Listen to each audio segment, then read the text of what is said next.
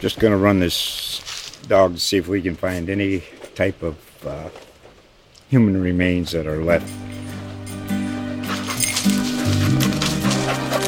Listen to Where Secrets Go to Die, The Disappearance of Derek Hennigan. From the Detroit Free Press, a new podcast set in the woods of Michigan's Upper Peninsula. Available on Apple, Spotify, Freep dot com, or wherever you get your podcasts.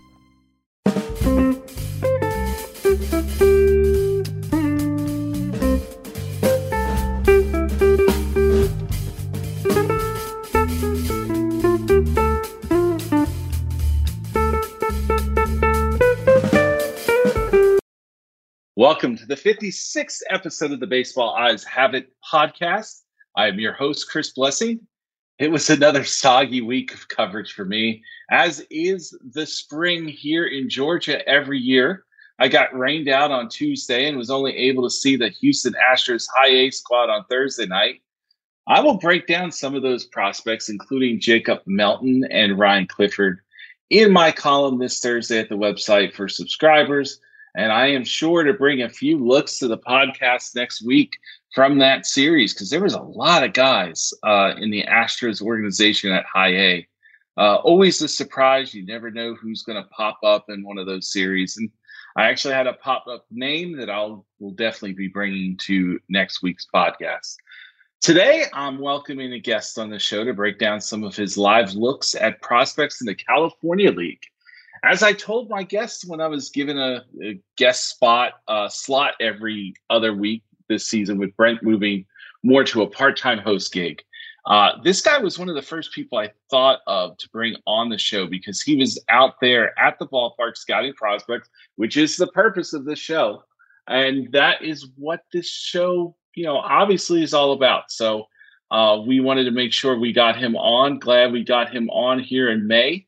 Uh, I became a fan of his work while he was uh, writing, and he still writes for Prospects Live. Uh, he's also a contributor at Just Baseball. Please welcome Reese White to the show. Reese, how are you doing today? I'm doing great. I'm so excited to be here. I've been a big fan of yours for a long time. Your, your work is something that I've always looked up to, and when you asked me to jump on this, I was so excited to be on. I, I can't wait. This is going to be so much fun. Well, that's cool. Game, recognizing game. Uh, yeah, I've been around way too long. Uh, well, thank you for joining me this week. And uh, I, I guess my first question, when we have a guest uh, that's, uh, you know, not as known as somebody like uh, Jeff Ponce, who we just were kind of talking about off air. Uh, I try to mention Jeff uh, every podcast just to see if he's listening, and he hasn't mentioned it, so I know he's not listening. So uh, um how do you get started in prospect coverage? All right, Jeff's a very busy man. uh he's uh, he's always doing something, uh but yeah, yes. I got start I got started like oh I was like eighteen or nineteen years old. I, I, I've always loved baseball. I was never like very good at it, so I was just like, oh, maybe like writing about baseball is gonna be my thing. So I started this website. And um, then I was just like, uh, I don't know what my lane's going to be. And then I was like, uh, I kind of live near, uh, this was when Lancaster was the high A affiliate for the Colorado Rockies. So I saw Brendan Rodgers quite a bit. And I fell in love with the minor league side of the game. I've always liked like paying attention to the up and coming stars. Like, you know, mm-hmm. I've grown up like Bryce Harper, the super prospect, Steven Strasburg with the most anticipated debut of all time. Uh, so I've always liked the come up, and I've always wanted to cover that. So that's how I kind of really got started. And then I started writing around for a bunch of different places, doing a podcast. And then I got started, uh, Jeff actually reached out to me for a prospect that I was really in, um, in love with at the time, and Chris Bubich, who just now became good and then got hurt, uh, which was really fortunate for me because uh, he's been bad for a long time. But um, yeah. yeah. Yeah, and then I got started with Prospects Live, and then it's all sort of taken off from there. Writing for Just Baseball, which is really fun. We did a we do a bunch of like content that also gets turned into TikToks. It's a really fun place to write, write and be at as well. Uh, I'm with Trevor Huth over there as well, which is someone that you know really well too. Trevor's the man. Yes. Uh, so yeah, I, that's kind of how I got started and where I'm at right now. Yeah, we uh, actually have Huth on staff. I actually just read his scouting uh, article from last week. I've been that busy that. uh, he published on Thursday, and I haven't been able to read it. I'm the director of prospect analysis, so I've, I've got to get better at that. Uh, uh, but yeah, I, I knew that Huth was over there, and uh, you know, when we brought him aboard, we we knew he'd be doing work over there. So uh, check out Just Baseball, everybody, not just because uh, uh, Reese and uh, Trevor are there, but because there is some really good content. It's a It's a site that I didn't really get to know until I saw a TikTok on it, to be honest. Uh, um, I'm just not on Twitter as much as I used to be, so I get to miss a lot of things. Uh, but TikToks, that's how I go to bed every night, listening to a TikTok or watching a TikTok. So, um, well, for our listeners who aren't familiar uh, with your work, where do you primarily scout uh, the California League from? I know you mentioned Lancaster. So, unfortunately, Lancaster was one yep. of those teams that got the cut, uh, which was probably good for every pitcher that comes to the Cal League, because that place was, it was an adventure. They used to do this, um, what do you call it, a promotion, where if they scored ten runs, you got free tacos from the Jack in the Box right across the street. And let me tell you, you got a lot of free tacos if you went to those games. Uh, but lately, I've been going to, uh, I have to go to Rancho Cucamonga, which is famous for, like, uh, if you ever watched the show Workaholics, that's where that show is kind of loosely based out of. And then I go to Inland Empire, which is like in the middle of San Bernardino. The stadium itself is quite nice. The surrounding area is uh, kind of sketchy, but it's, you know, it's, those are the two closest teams to me. I think Visalia is also kind of close, but then getting there is kind of a kind of a hassle. So I definitely focus all my looks at uh, Inland Empire and uh, Rancho Cucamonga. And Inland Empire is with the Angels, and Rancho Cucamonga is with the Dodgers. Yeah, I actually, my one of my best friends uh, recently moved from uh, your area, I can't, uh, Ridgecrest, California, um, which is way out in the middle of nowhere, from my understanding. Uh, um, was very happy to move out of that area. Um, it was a high school friend from Tucson that we've just kept in contact uh, for so many years. Uh, so, like, did you start scouting the California League when you were when it was still a high A division? Because uh, now it's low A, right? Yeah, so I started scouting when it was high A. Uh, I think it was right around that time. Like I said, Brendan Rodgers was there. Ryan Rolison was coming through Lancaster. There was also a team in Bakersfield, and Bakersfield also got axed a little bit earlier. And then there was another team at Adelanto, which the stadium's kind of a dump. Um, and it's just in the middle of nowhere, and I, I can understand why they cut that one. But yeah, it was high A. It was the level of play was definitely a lot different than what it is now, especially with the whole condensing of the minor leagues. Low A has become a lot less refined than it used to be. But I mean, not that it was super refined to begin with, but high A definitely felt a little bit more crisp. The games uh, were a lot more college and more older players, so it wasn't like seventeen-year-olds and six, uh, not, uh, eighteen-year-olds playing. So yeah, it was definitely an adjustment when they decided to change the levels. I went the other direction. Uh, the South Atlantic League went from high from high, from low A to high A. Um, so now I've gotten a more cleaner product. Uh, so like it's it's not a fun league. Uh, it's not as fun of a league as low A, because you you're getting these wild well out there Wild West type of uh, prospects. Um, especially now with it being crewed with uh, a lot of, you know, with the Pioneer League getting cut, the Appy League getting cut, the Northwest League getting elevated to something else, the uh, New York Penn getting cut. Uh, so, like, it's very interesting to hear about your experience there, um, uh, especially, like, with this league. Uh, what is, like, the best thing about scouting low A? I think it's just getting eyes on all of these guys that haven't, that are just coming off the complex and are starting to sort of just make their way through. I mean, you get the high, like the high bonus, like J two guys. This is their first stop, especially for some of the really good organizations. Like I saw Marco Luciano. I've seen all the Dodgers prospects. I mean, if I, I feel like if I name one, then I'll forget a couple. So I feel like I have to just say Dodgers prospects in general. They're all really good. Uh, and then, you know, the Angels, they see all these young guys coming up. Uh, so especially where I'm at, I'm very lucky. That's where they also send, uh, the Angels will send their guys to go rehab, because it's very close to Anaheim, and same with the Dodgers. So I'll, you know, every once in a while I'll see Clayton Kershaw taking the mound, so it really helps me calibrate what I'm looking to see. Not that you can compare everyone to a Hall of Famer and whatnot, but it's It's um, and I've seen Mike Trout rehab plenty of times because unfortunately that guy's always getting hurt. So hopefully he stays healthy. I mean, dude's one of the best of all time. So, but yeah, it's um, I totally forgot the question now. I got, I got on a little. Well, what, what, yeah, you pretty much answered it. Uh, what was the best thing about scouting the league oh, yeah. or the or the level?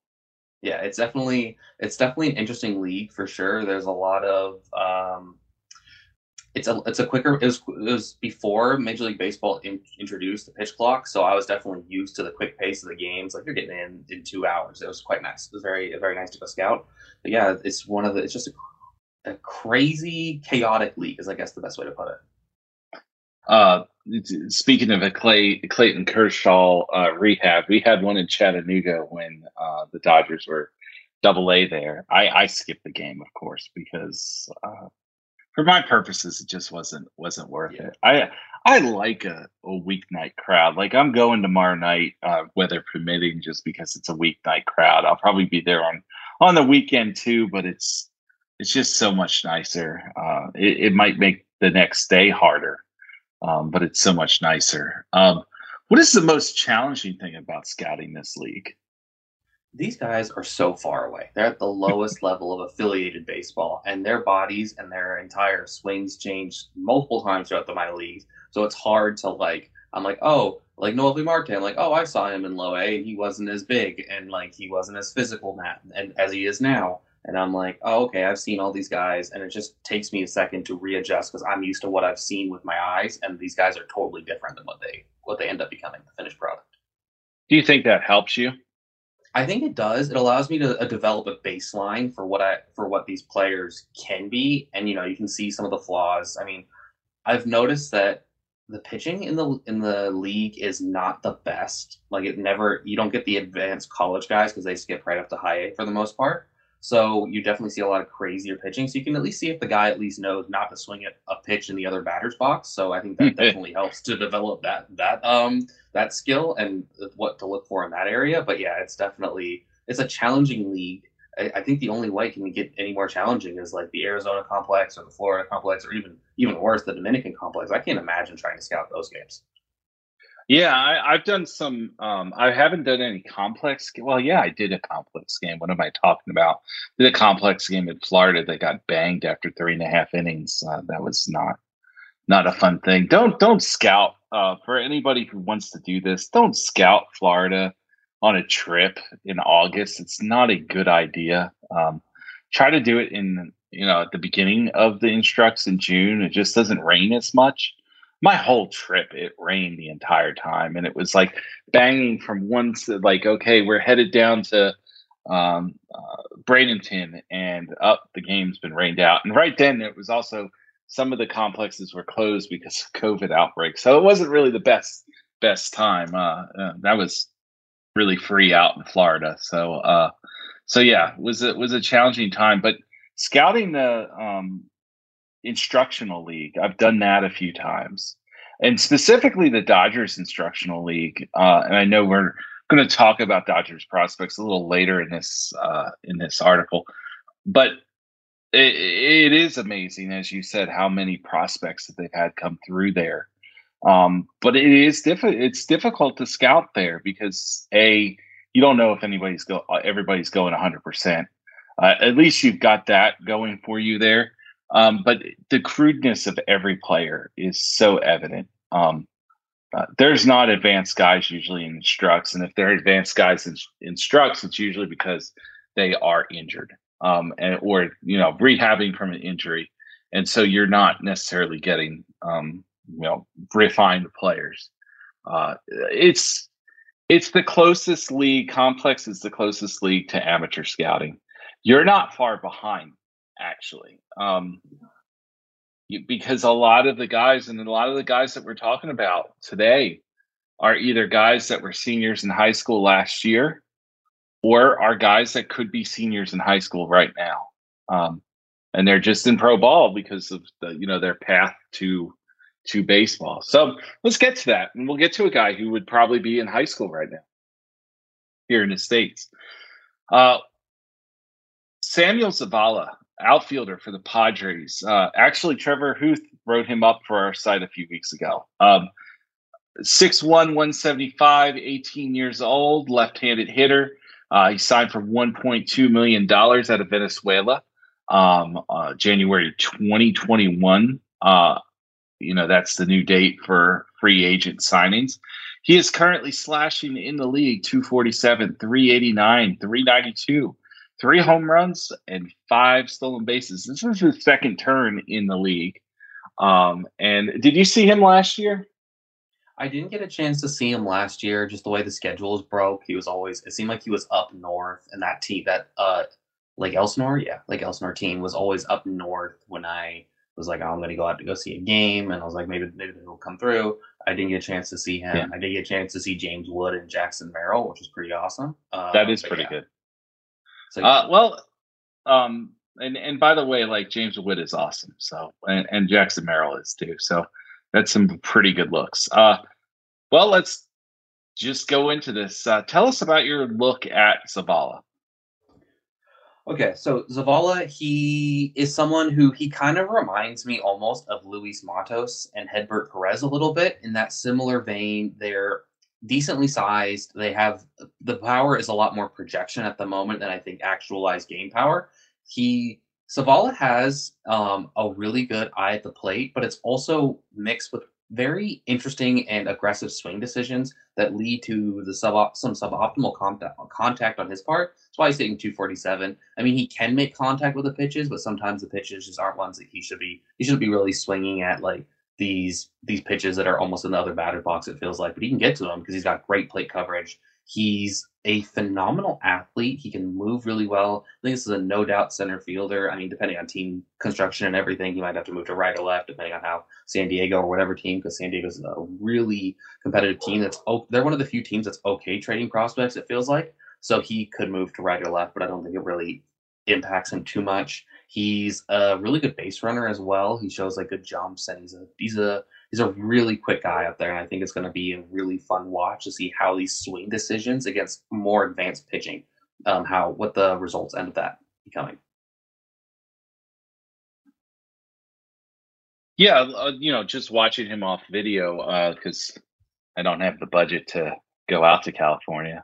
Uh, just watch it. I think it's very um, evident, uh, just the very quick, very whippy swing, uh, and very short, compact. You know, doesn't seem like uh, there's really much. Uh, thank, thankfully for Josh Norris, uh, spring training got some side views of him. That's always key. I love when guys post side views of guys because it I mean, makes makes my role so much easier. Kind of. I mean, I try to do the same thing. I try to give back as well uh, with the, with the guys in my coverage, putting putting a few of them on Twitter as well. But um, you know, I. Again, the, the thing I saw, and I, I watched three games on video this uh, this evening. Uh, uh, like he has such an incredible ability to get to uh, contact um, on pretty much anything that's thrown within a, a given range. Uh, I, I always find it very hard to scout those guys in the sense because you're looking for a, a, a improvement.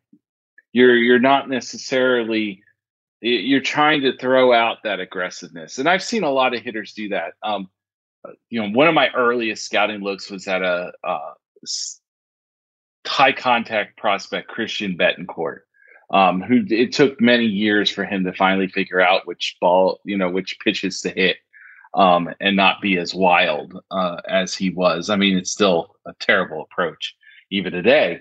Um, But it was always trying to look for growth. Um, have you seen any growth growth with Zavala in, in that regard? I have. I've actually seen that he's. It seems like the um, the his swing decisions have gotten a little bit better as the season has gone on. Because he's came in like I saw him early in the season, and I was like, oh my goodness, this guy's just going up there and like. Swinging one, two, three, like he's going up there with an idea that he's going to swing. And then it feels like he sort of reined it back a little bit. I think he's, you know, become more comfortable with the caliber of pitching and understands what to look for a little bit better than he did even in the beginning of the season, which wasn't that far, far, uh, wasn't that long ago. So he's definitely made some very minor strides, but I think right now making minor strides is massive for someone like him. Uh, where do you see his power going? I don't really know if he's going to be anything. I don't. I think he'll like struggle to get the twenty home runs. Like fifteen to eighteen home runs is like what I kind of project him out to be. Okay, because like uh, you know, in some of the video packages, there there's at least two two home runs he's hit that that were pretty substantial exit velocities. Uh, you know, just just by the naked eye kind of thing. Um, it, the the swing looks a flatter, plain swing, right? It's not there. There's not much of that. So um, the the one thing I will caution, like kind of people when they, they see this guy, because this is a guy that a lot of our folks have been talking about. Um, it's an interesting thing. A, a kid who was seventeen last year, eighteen this year at full season ball. And we sometimes get way too excited uh, about a guy that's performing like this. I, I, I feel like your scouting report was very fair in the sense that it wasn't, you weren't overselling him. Um, but I always like to caution the people that are listening to this to, you know, there's all, there are art, there are people in our, our little thing that would oversell uh, uh, on base percentage at three eighty-nine right now. Um, and, and be like, oh, you know, this guy, this guy is, is taking pitches. Uh, again, as you said, the pitching in low A is so, I mean, you didn't use the word terrible, but I'll use the word terrible. Uh, it's terrible. Rough. It's really rough. Um, so, you know, a guy that's uh, maybe tops out of twenty home runs with some speed uh, and some contact skill and maybe some developing uh, patience. I mean, this is this is this guy a top one hundred guy for you? I think he would be. I think he'd be towards the back end for me right now. I think he's got what I'm looking for for a top one hundred guy. Because he's also a really good center fielder. Like, he can go out there and go get it. Like, he can. He's not going to be like a Gold Glover, but he can definitely be an above-average center fielder. And that, along with his offensive exploits, is definitely enough to put him on that sort of list. That's all I needed to know. Um, I, I had him just inside my top one hundred. Uh, Um, right now, I've been I've been starting to um, compile mine because I, I finally have gotten time to watch video on guys uh, this year. Um, so yeah, I, I, to me it sounds like from your report that he is that. From what I've seen with my own eyes, same thing.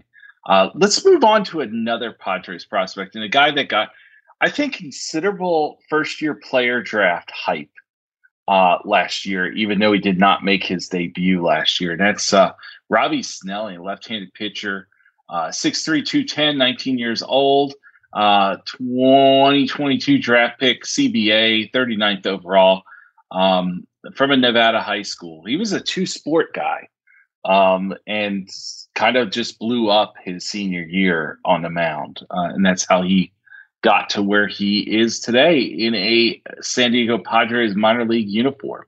Uh, twenty-six and two-thirds innings pitched so far, twenty-seven strikeouts, one point three nine E R A, point nine four whip, one hundred, oh, one hundred, one fifty-seven batting average against. Uh, Snelling has been really impressive thus far, just, you know, from that stat line in his pro debut. Tell us what you saw from Snelling in your live look and how um, and where he's headed towards, because, uh, I mean, it's a pretty impressive pitcher, especially looking at him from video. So you can definitely tell that he's a very athletic, like, person, like, just in general. Like, you can tell that he at least excelled in other sports because he is just, he, the way he moves on the mound, it's just refined. It's not very clunky. It's very smooth. He is, he, like, he doesn't, like, fall over too much when he's, when he's landing. There's some grace to the way he pitches, which is very nice, very aesthetically pleasing. His curveball, I think, definitely is his best pitch. It's it could be like a future plus pitch. It is it is wild, and the way that he can command it pretty all right for someone so so young is impressive. I mean, he has twenty-seven strikeouts. He definitely gets swings and misses with the curveball. The fastball's pretty electric as well. It moves. It has some like okay like okay movement towards like top of the zone, but I think he's definitely like I don't think he's a ninety-eight that he was touching in high school, but those are like one inning spurts. Um, showcase type events. He's like, he looks like he's settling in more ninety-three to ninety-five, which from a left-handed pitcher is definitely impressive in its own right. He's definitely got more command than I think that he was built built with and having. He's definitely just one of the more impressive pitching prospects I've seen in, a, in quite a bit, actually, because this level doesn't get a lot of really, really high caliber pitching prospects. Uh, so he's, and just the fact that he's doing it so young really like makes me think that this guy could be pretty, pretty all right.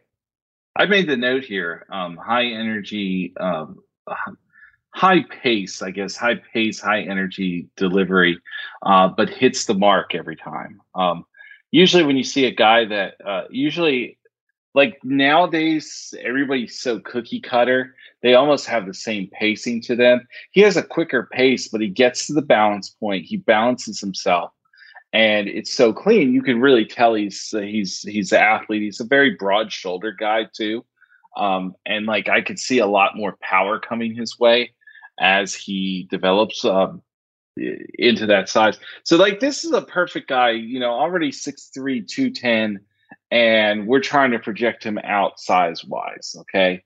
Where do you see his body going with his athleticism? Yeah, we're probably going to have an athletic, um, uh, you know, athletic build. Like he's, it's kind of funny. He does look like a, more like a football prospect than almost a baseball prospect on the mound. He does. He looks like if he was going out there, he could go be like a mean ex receiver for uh, Alabama or something like that. He's just that smooth out there, and he's just that big.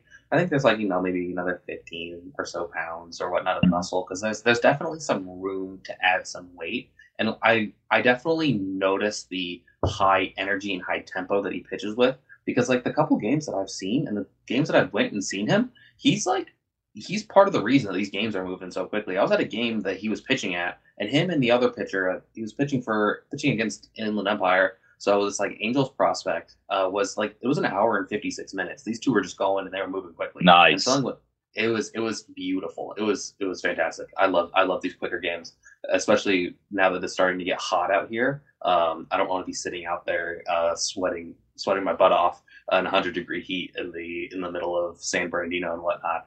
But yeah, he's definitely just he's he's such a good athlete. Like I don't I, I don't think people realize. Like the average person realizes that how good of an athlete he is and how that'll help him develop with his command and everything, and how that'll help him with his stuff later on down the road.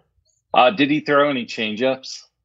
I didn't really see a lot of change-ups. He was very fastball, curveball, because they didn't, I don't think he really needed the third offering against the um, Inland Empire lineup.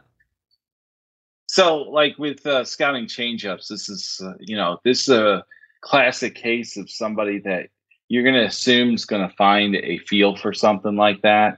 Uh, and with his athleticism, it shouldn't really be a difficulty for him to throw one. So it's just a matter of how good that pitch is. But he's going to most likely probably mimic uh, his fastball delivery once he has to throw it more often, which usually comes around double A. Um, you know, I'm not as familiar with Padres prospects as I once was.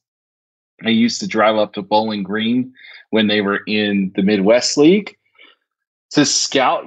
I, I think I've scouted Fort Wayne three or four times, uh, but unfortunately, uh, well, fortunately, because I would have never seen Caminero last week. Uh, Bowling Green moved down to the South Atlantic League, so um, there's no more Midwest Leagues uh, looks in my future unless I fly up there. Uh, last one was Lake County, so.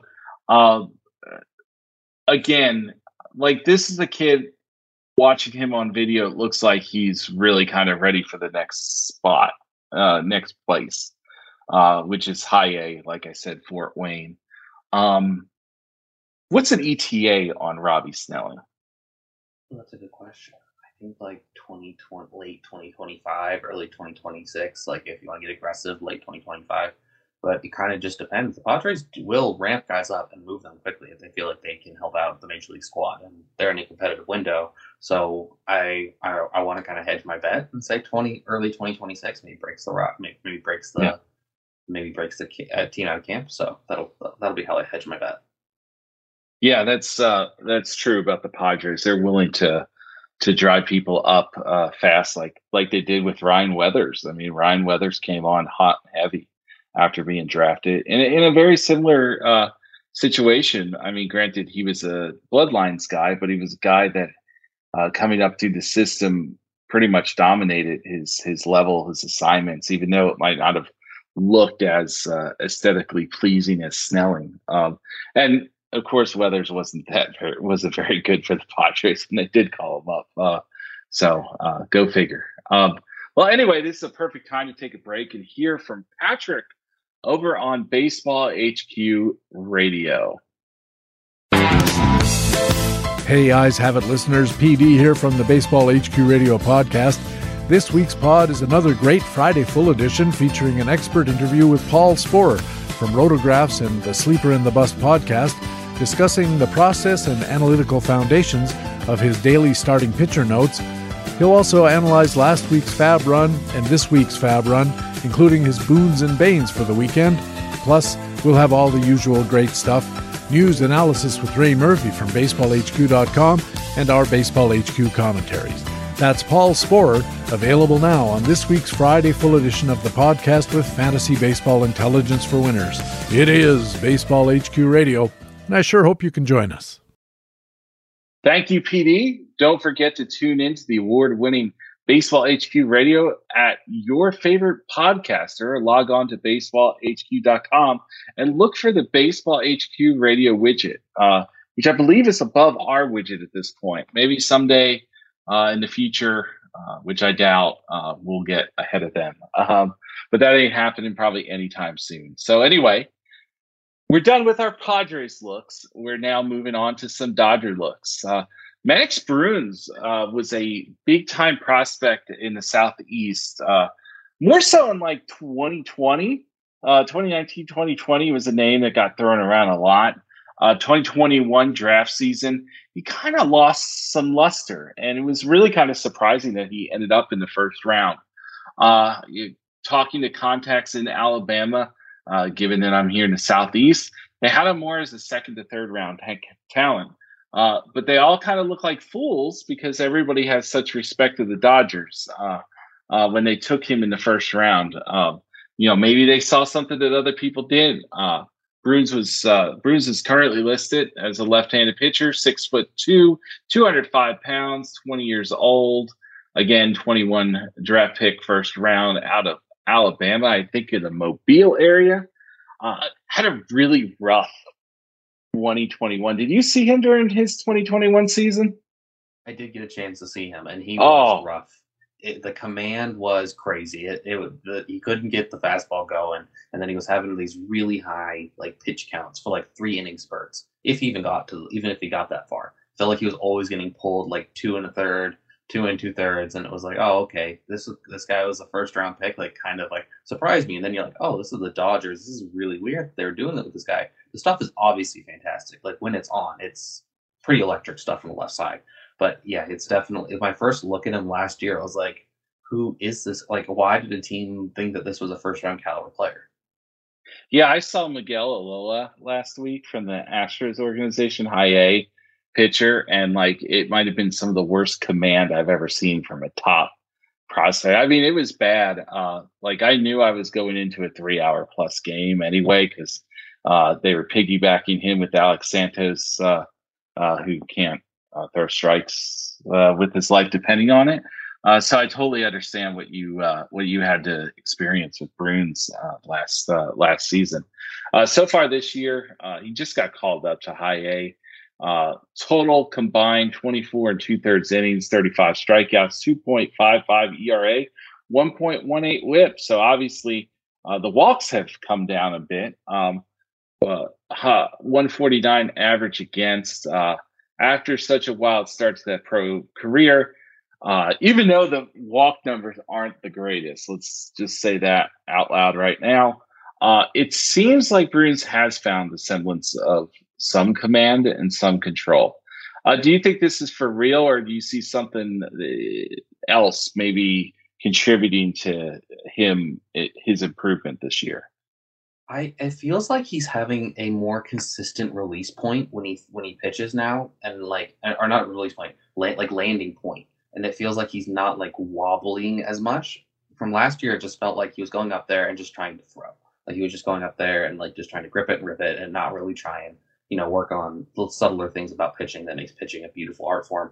And it just seems like now he's more. He's landing in the same spot more consistently, and I feel like that's allowing him to be in a consistent spot when the pitch comes out. I mean, he's also, and it, I think that's really helping him because he's now pitching like deeper into games than he did all of last year. He was not going in. He was not touching the third inning. Now he is. Now he's touching the fourth inning now, which is, you know, they're still kind of, you know, keeping the training wheels on him, but they're allowing him to go a little bit further. And it's, it's been a welcome improvement.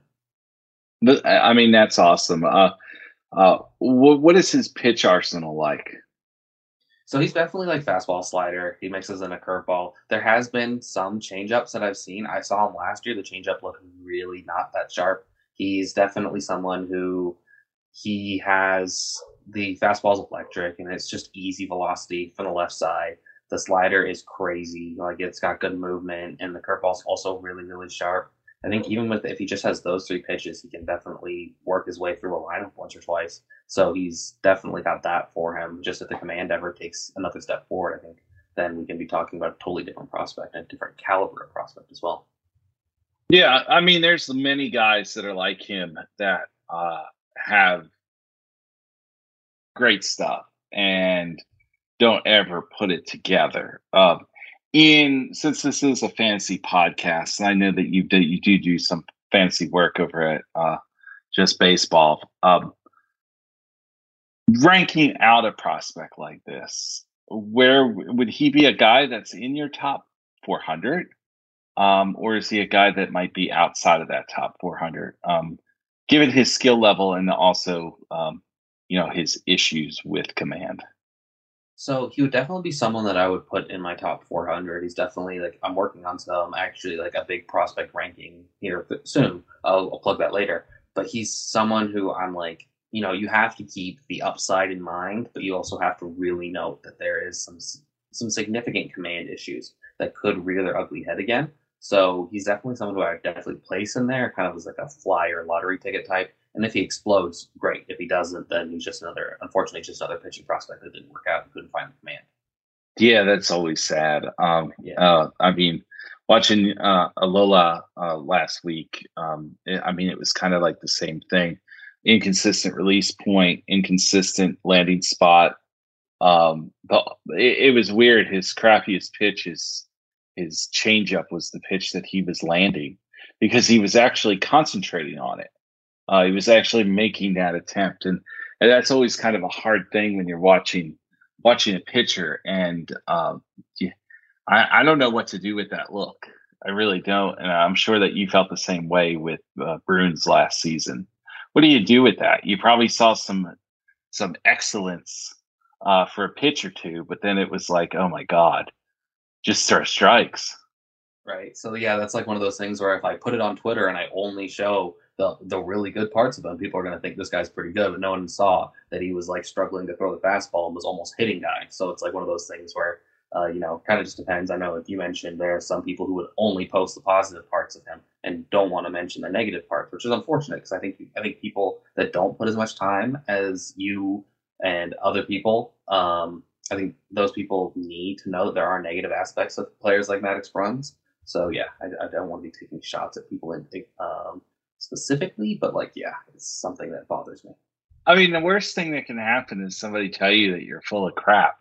I mean, I, I mean that's what it comes down to, or have a family member tell you that you're totally wrong about his, about their son getting oh, to yeah. uh, never getting to the big leagues. Uh, I'm not going to name the prospect, but uh, there was a Twins prospect back in the early Uh, twenty ten, two thousand eleven range that I got that sort of, I think it was two thousand eleven, two thousand twelve, that I got a nice little note about how wrong I was. And he got to triple A and was really, really bad in triple A. Uh, um, but like, that's the thing. It's like, you, you got to be honest about guys. You can't just overlook stuff and then be like, oh, and, and not talk about him again. A lot of people just don't talk about him again. So um, I'm, I'm glad that you got to see the, the bad and the good of Bruns, because I think that uh, is a better story than just seeing the good.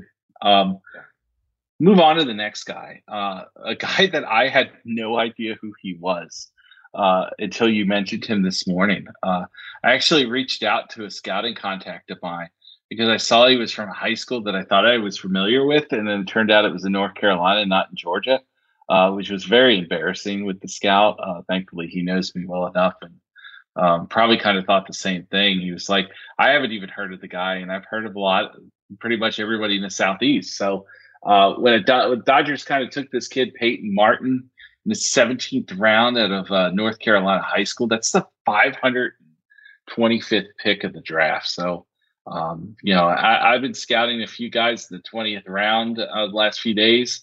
Uh, not anybody with any sort of buzz. Uh, this guy has a little buzz going for him. He's six foot one seventy. He's eighteen. He's a righty, obviously. Um, sixteen inning pitch so far this year, fifteen strikeouts, a point five six E R A, a one point one nine WHIP, and a two oh four batting average against. Uh, he's making a name for himself because of this incredible start. Uh, uh, what did you see in your scouted appearance uh, that made you excited about Peyton Martin? Why should we be excited about Peyton Martin?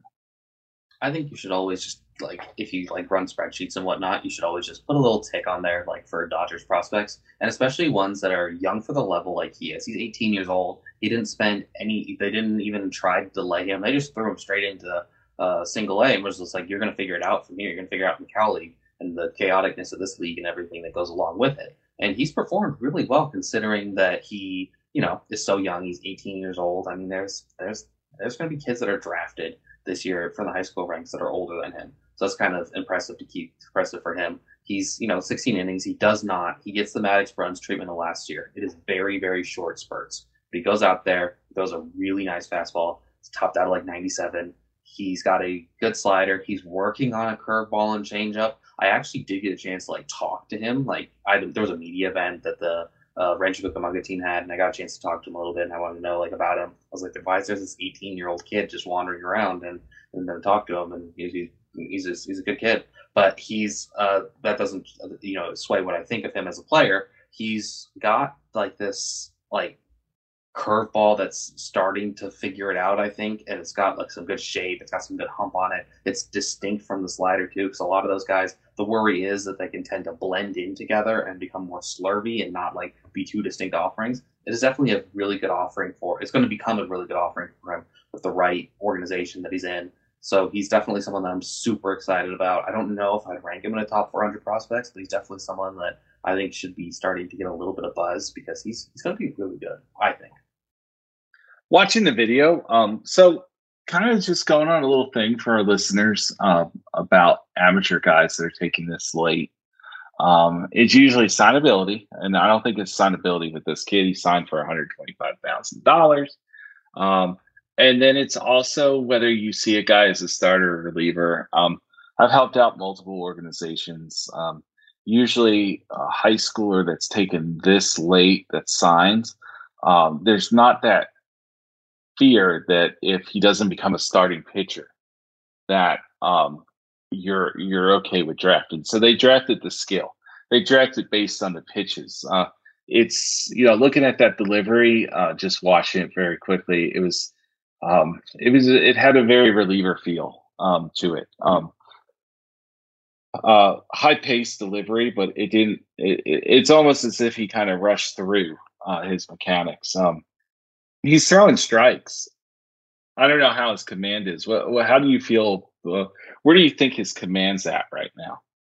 I think it's like projecting it out. I think it can probably get to like below average, which, you know, is still kind of rough for a starter. And I agree, like you don't take a seventeenth round guy and expect him to stay as a starter. And he's definitely got like a more, like you said, relievery, um, like delivery. It's, it's, it seems like he's still just trying to figure out the more finer points of pitching. Like he lacks a lot of like the nuance and like that comes with like like I said the art form of pitching.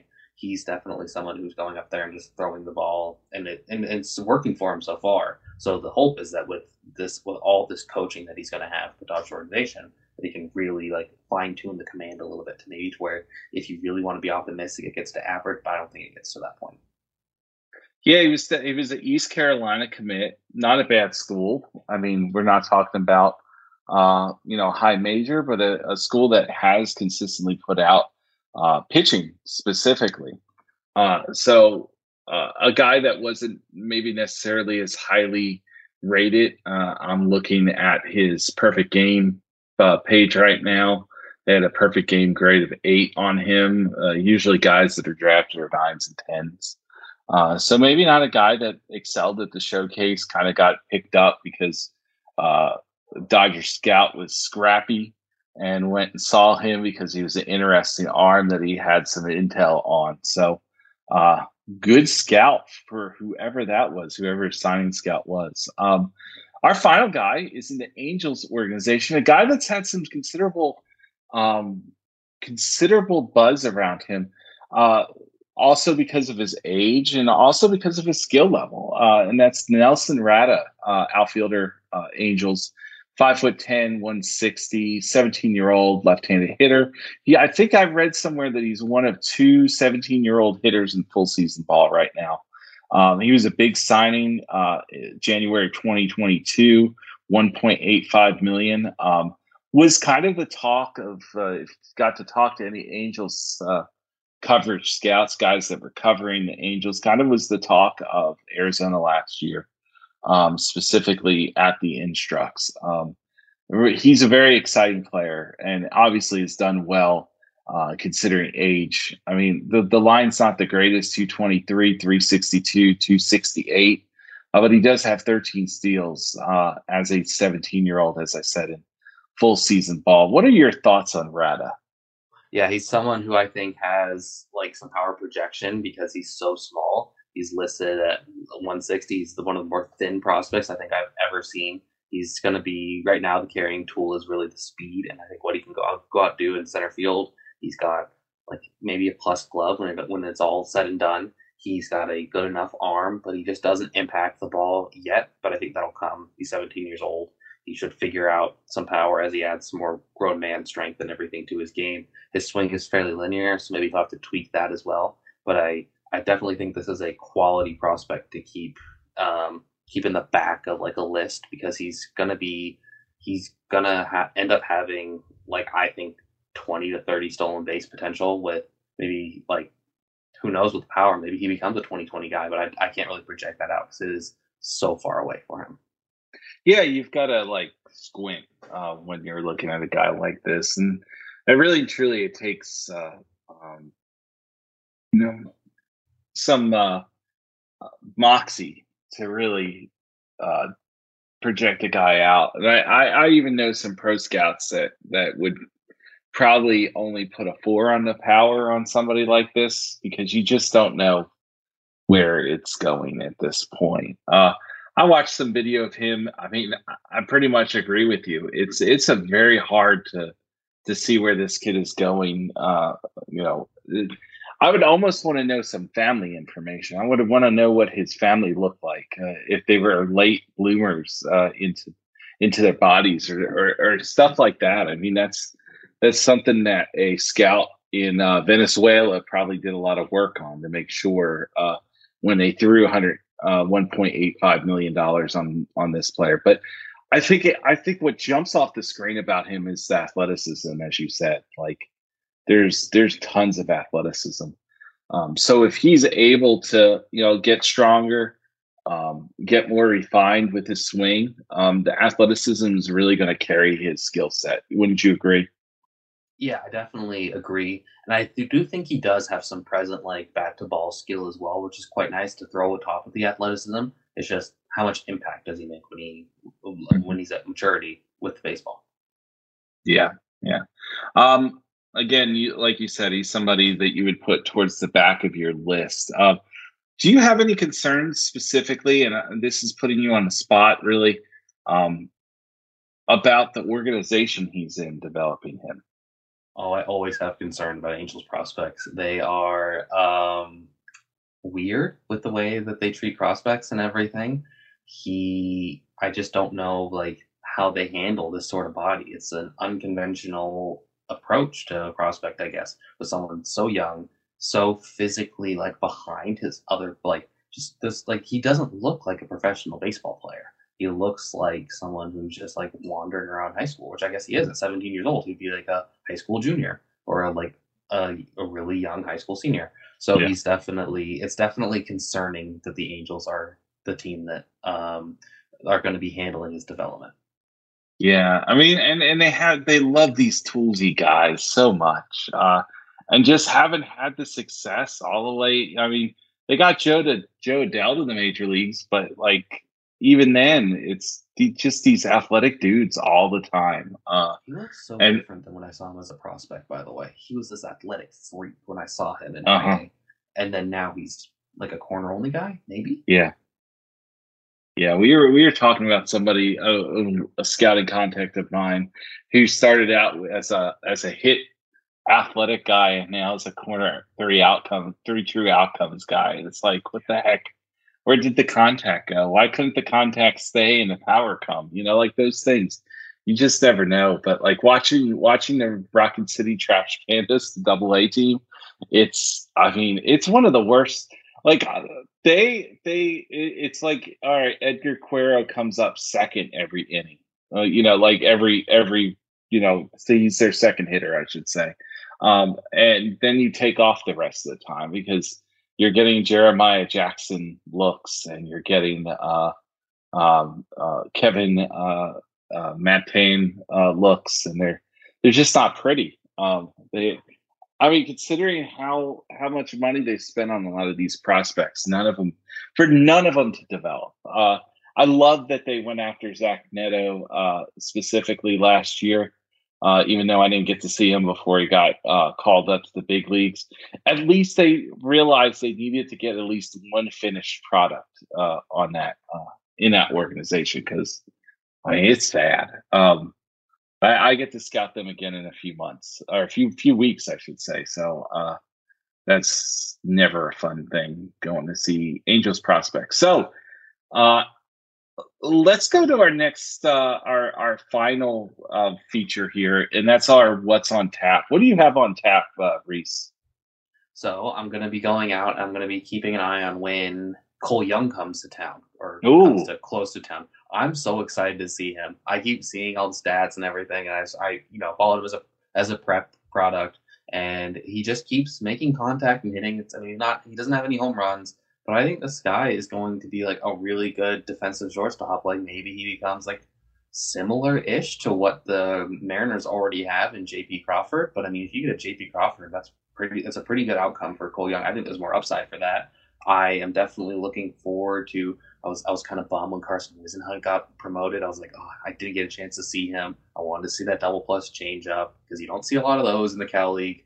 I I also am just excited to see like Chris Newell of the Dodgers. He's like another late round pick from the University of uh, Virginia, which is always a good place to go and like take guys that can and totally refix them because they have to reteach them baseball. It feels like they have to learn a whole new game that like it's like you might as well drop them off in like the Dominican and tell them to learn Spanish that way. It's like it, it is crazy what the U V A does, and they keep doing it too. It's like uh, I was like I can't, I can't pay attention to U V A prospects anymore. Like who's the guy in the draft right now? Kyle Teal. Feel bad for that poor guy. He's gonna have to learn a whole new language when he gets when he gets drafted and signed. Although he'll get a nice paycheck out of it, so I guess not too bad for him. Um, and then let me see who else is in area coming through. Uh, Drew Jones, maybe if he comes back from this quad injury. And let me tell you, that dude, some of the video I saw before he got injured, no it man, look, it, it did not look like someone that you uh, built your entire draft around and got really hyped about. Maybe like I don't, I don't, I don't know, man. It's it's that that swing isn't synced up. Uh, I really want to see him though. Like I'm trying to like. I'll take a whole week off and just go see him. That's that's how bad I want to see this guy. Because like you know, yeah. the, the tools in center field probably comes in just from his bloodlines and everything. Like you can go out there and play center field with his eyes closed, like his dad probably tried to. He just that swing is so bad. I really want to see what happens with the with the um, Diamondbacks because he already had his shoulder surgery that every single Diamondbacks highly touted prospect has. So he's already had that. So yeah, that's definitely who I have on on tap right now. Yeah, uh, you know, I. I... Georgia coverage. Drew Jones wasn't this last year. I, I think it has a lot to do with the injury. I think he was rushing back uh, and and maybe got out of sorts. I, I'm at least hoping that's the truth uh, because, like, he was really good. I mean, you talk to every scout here, and they can't believe that it fell off that badly. Um, Like literally every amateur scout here that I've talked to, I've talked to about a dozen of them. just can't believe that it's fallen off as, as much as it has. Uh, my what's on tap in theory is Biloxi, uh, the Biloxi Shuckers, the double A affiliate of the Milwaukee Brewers. Uh, Jackson Churio, who is currently one of the guys in the conversation for the top overall prospect, is there. Uh, I also have Jefferson Cuero and Carlos Rodriguez, who's uh, a guy that has really done really well this year. Um, and of course, in the Southern League, you don't know if it's a guy that um, is enjoying the grips or is not liking the grips. Like it's it's such a night, uh, hot and cold thing. And every game I go to is a adventure there, uh, and shouldn't be in Double A. Double A should be the easiest thing I scout. Um, and I also see Tyler Black. Uh, I say in theory because uh, the forecast is probably worse than last week. Uh, And that's just the, the problem here in the South. So I'm using in theory instead of I'm going to these games because I just never know. Well, anyway, uh, Reese, thank you for joining us on uh, this week's episode of the Eyes Have It podcast. Is there anything else you'd like to plug? Uh, go check out. I do a Dynasty mailbag at Just Baseball. I write the daily sheet for Prospects Live. I've got a big prospect like ranking that I'm working on for Just Baseball. I feel like I'm always busy. I'm always watching minor league games, trying to you know get better and hone, hone my craft. And then I'm trying to watch the watch some video as well, so I can keep an eye on everybody because I can't just only focus on the Cal League. But yeah, that's really what I got going on. Yeah, I, I'm only focusing on my content right now that I'm here. Uh, the, I use the month of June of watching basically strictly video because usually by then guys come in a second time. And unlike the low A when they're coming from the complex, uh, most of the time guys are staying in double A and guys are staying in high A. And uh, I'm not going to get those second looks that early um, um, at, at teams. So. Um, I, I go to the videotape in June and then put together my list usually. Uh, but I started this week because of all the rain, so hopefully that uh, that doesn't um, happen this week with such good looks in town. Uh, Brent will be back next week to co-host uh, um, our fifty-seventh episode. Uh, we'd love to hear from you. You can ask us questions at the Eyes Have It at baseball h q dot com or reach out to me on Twitter. I'm at C underscore blessing. What is, what is your handle?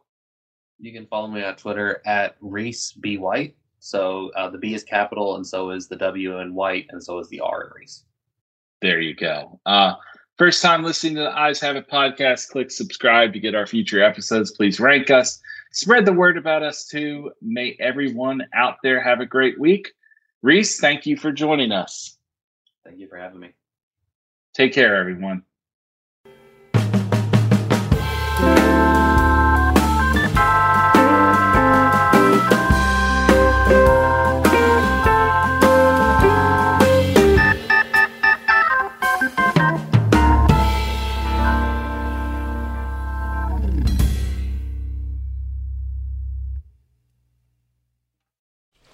Just going to run this dog to see if we can find any type of uh, human remains that are left.